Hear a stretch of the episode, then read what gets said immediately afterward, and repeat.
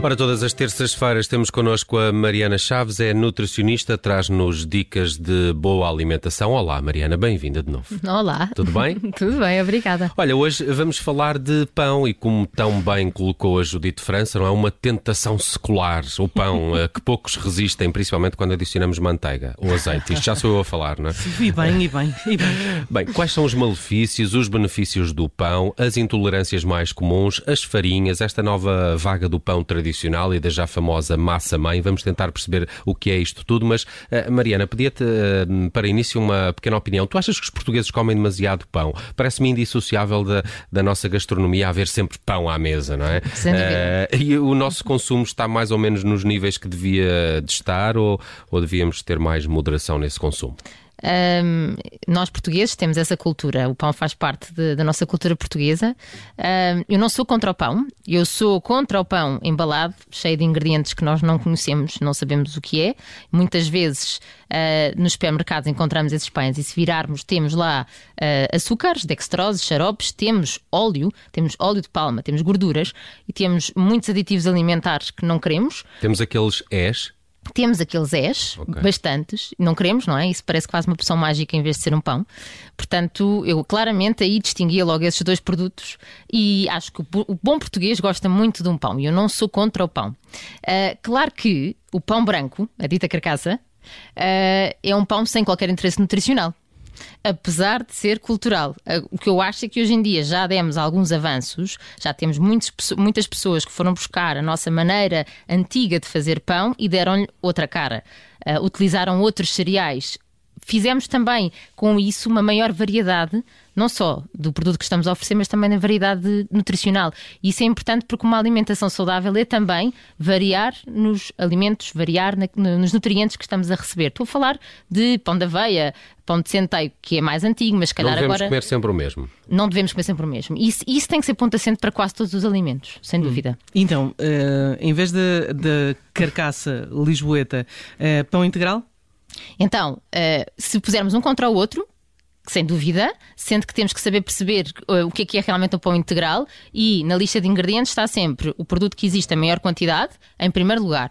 Portanto, um pão integral tem que ter como primeira farinha uma farinha integral. E isto eu explico, parece óbvio, mas na verdade, quando vamos ao supermercado ou a alguns, uh, alguns pontos onde conseguimos comprar pão, nem sempre acontece isto. Às vezes a farinha integral está em último, mas mesmo assim eles podem denominar que o pão é integral. Portanto, é importante o consumidor entender isso. Mas porquê que faz aqui grande diferença? Quando nós temos um pão branco, uma farinha branca refinada, nós temos um índice glicémico mais alto do que o açúcar do açucareiro, não temos qualquer fibra, que é uma coisa que, para além de fazer bem ao intestino, também faz bem, por exemplo, para reduzir a inflamação. É importante as pessoas entenderem isso.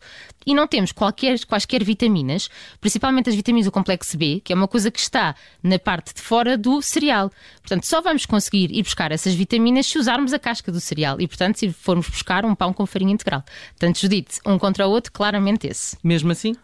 Mesmo assim. Hum. Mesmo assim é preciso ter cuidado a escolher o pão integral. Exatamente. Mesmo assim. É aquilo que aquilo que falavas da fermentação lenta há pouco, não era? Sim, sim. Era ia perguntar-te isso também. O que, é, o que, é, que é isto da fermentação lenta, não é? E, e, e, e se é um processo que o pão mais industrializado eh, não tem, não é? Sim, não tem. O pão mais industrializado vai ter uma fermentação química rápida, versus a dita fermentação lenta, que é feita com fermentos naturais, leveduras selvagens e também bactérias, que demoram tempo, 16, 24 horas, e o que é que fazem? Para além de darem um, um sabor mais de pão à antiga, que, mas isso é para, depende dos gostos, na verdade dão melhor digestibilidade.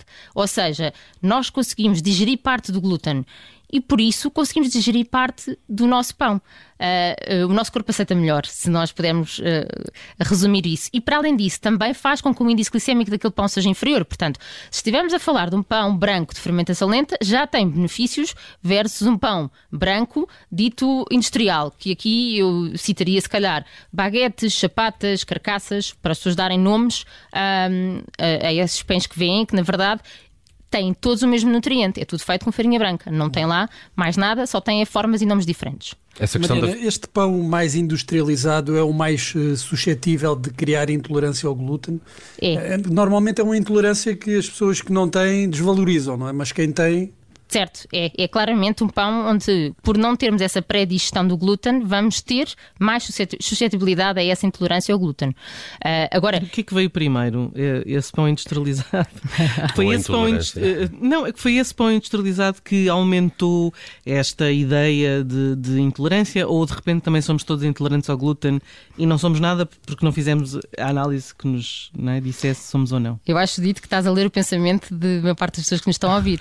Uh, e a verdade é, nós sabemos que os cereais hoje em dia têm 40 vezes mais glúten do que os cereais de há décadas atrás. Portanto, é uma realidade que nos últimos, nos últimos, eh, nos últimos anos nós temos cereais com mais glúten. Logo, maior. Sim, é a forma como são cultivados. Sim, sim, sim, okay. sim, porque basicamente nós vamos conseguindo geneticamente modificar as nossas produções, os nossos cereais. Fazê-los crescer muito rápido, não é? Exatamente, e o glúten também é muito apetecível porque ele dá elasticidade ao produto, faz o produto aumentar de volume e, portanto, faz ganhar mais dinheiro com aquilo que estamos a produzir.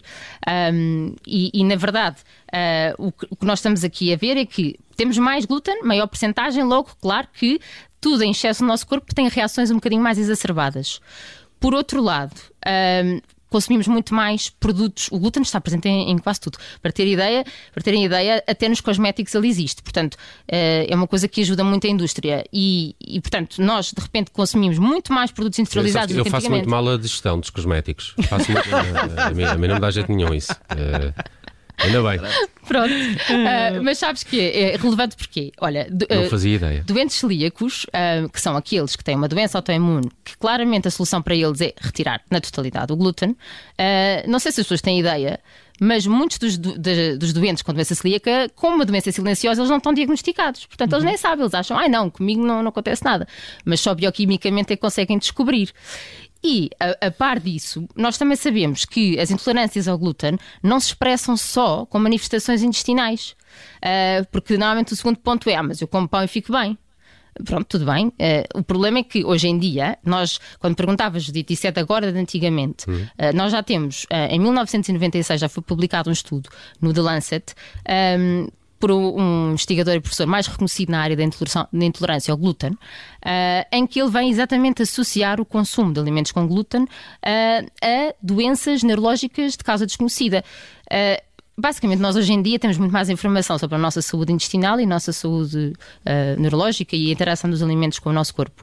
E por isso eu acho que, obviamente, que agora sabemos muito mais do que antigamente talvez na altura não fizesse tanto mal, mas também na altura, há décadas atrás, comíamos mais feijão, comíamos mais peixe, mais hortaliças. A e... dieta também era diferente. Era é? diferente. No, no, seu todo. Sabes que eu queria ir um bocadinho atrás porque eu fiquei muito curioso com essa coisa das farinhas. As farinhas uh, uh, uh, fazem toda a diferença no, no, pão, não é? Como é, como é que um, um comprador distingue isto? E, e, e, se calhar numa padaria destas ditas tradicionais, há informação sobre a farinha que é usada no, no pão. No, nos do supermercado também devemos conseguir perceber mais ou menos pelo, pelo rótulo o que é que devemos ou não consumir, porque a farinha é um bocado uh, o essencial ali, não é? Sim, uh, aqui temos que distinguir também qual é que é o nosso, o nosso objetivo. Se nós quisermos escolher um pão sem glúten, as farinhas sem glúten são específicas, é de arroz, de milho, trigo sarraceno, pois normalmente têm adicionadas também o tipo de farinhas, a farinha de araruta, as, os psylliums, que, que é um probiótico que também se adiciona porque dá elasticidade, por exemplo, versus o glúten. Há vários tipos de ingredientes que conseguimos ter num pão uh, chamado, podem chamar pão premium ou podem chamar um pão que quase que, que tem uma receita nova, como poderia ser uma receita nova em casa. Um, Agora, quando vamos a uma padaria normal, uh, em regra temos os, as farinhas mais tradicionais e quase todas para não dizer todas, têm glúten. Mesmo que quando seja uma broa de milho, a broa de milho tem como ingrediente principal uma farinha de trigo. Portanto, nós estamos a comer um pão de trigo com milho. Uh, é mais. Aí, à partida, será um pão com glúten nos outros supermercados. Portanto, se nós, no supermercado normal, nós conseguimos ver a lista de ingredientes quando o pão está em exposição para nós retirarmos, é obrigatório que lá esteja, e nos pães que já estão embalados, é obrigatório por lei também estar lá a lista de ingredientes, e com isso conseguimos ver se estamos ou não a diversificar. Um, Hoje em dia, uh, muitas marcas colocam logo o selo de pão sem glúten e por isso também uhum. conseguimos logo aí.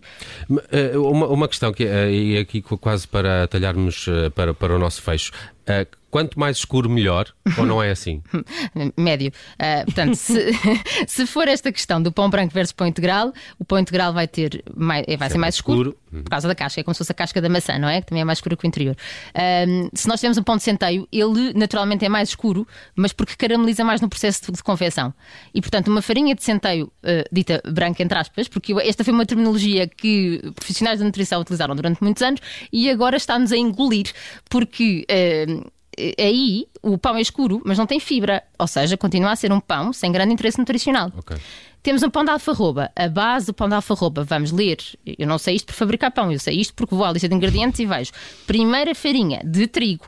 O que é que ele contém também? Farinha de alfarroba. Ele é um pão escuro. Ele é saudável? Não. Há outras maneiras de incluir a alfarroba. Claro que não estou a dizer que passamos a, a, a pedir ao mercado um pão exclusivamente de alfarroba porque não será comestível. Uh, mas a cor, Nelson, já não é. Eu acho que aqui tem que se perceber um bocadinho é uh, isto que eu falava aqui do glúten, por exemplo, eu acho que aí é que, que se dividem as águas. Um, porque quando eu dizia há pouco que o glúten é uma preocupação também em termos neurológicos, por exemplo, nós sabemos hoje em dia que doentes de Alzheimer, de Parkinson, uh, mesmo autistas, que se encontra uh, citoquinas inflamatórias, isto é o quê? São as substâncias mais inflamatórias em circulação que se sabe hoje em dia que pode ser pela exposição ao glúten. Uhum. Pode ser pela exposição de um dos constituintes, que é a gliadina, uma das proteínas do glúten, que faz com que haja eh, essa produção de inflamação. E por isso isto, isto, vai um bocadinho para além, que é, uh, não é só para as pessoas que têm problemas intestinais. Mas ia-te perguntar isso, qual é que seria o problema de saúde, que, que, que, problemas de saúde são aqueles que merecem maior atenção no consumo de pão, não é? Uh, olha, eu faria assim, uh, primeiro que tudo será as pessoas que têm uma grande distensão abdominal no final do dia dia ao final das refeições, devem pôr isso em causa. Pessoas que têm obstipação crónica e não conseguem resolver aumentando a fibra e a água, devem pôr isso em causa. Sem falar das pessoas que têm doenças autoimunes, que essas obrigatoriamente deveriam seguir uma dieta sem glúten. Um, depois, sem ser isto, por exemplo, dores de cabeça crónicas, que não sabem, quer dizer, que estão dependentes de medicação para, para ter qualidade de vida, também deveriam Pode pôr isso em um causa. Sinal, é? Sem dúvida. Agora, como é que as pessoas sabem? Eu costumo aconselhar sempre, nós falamos em dieta de eliminação. Ou seja, se eu por três meses tirar o glúten e depois introduzir. Tentativa e erro? Ir retirando, ir vendo como se sente? Olha, o que funciona mesmo é retirar na totalidade. O corpo não pode ter essa proteína uh, presente porque uh, mesmo em pequenas quantidades há muita gente que provoca muita inflamação com pequenas quantidades. Portanto, retirar na totalidade por três meses, ser sistemático nisso e depois por três dias fazer a introdução e aí consegue realmente ver se esses sintomas voltam e aí consegue ter uma luz de se é ou não intolerante. Muito bem, falamos de pão no Aprender a Comer esta semana. Não tenho aqui a música do pão, pão com queijo do Tino de Ranch, seria bem apropriada esta muito, rubrica, muito, muito. mas talvez uh, falemos de pão numa próxima edição do Aprender a Comer com a Mariana Chaves. Muito obrigado, bom resto de semana. Obrigada, igualmente.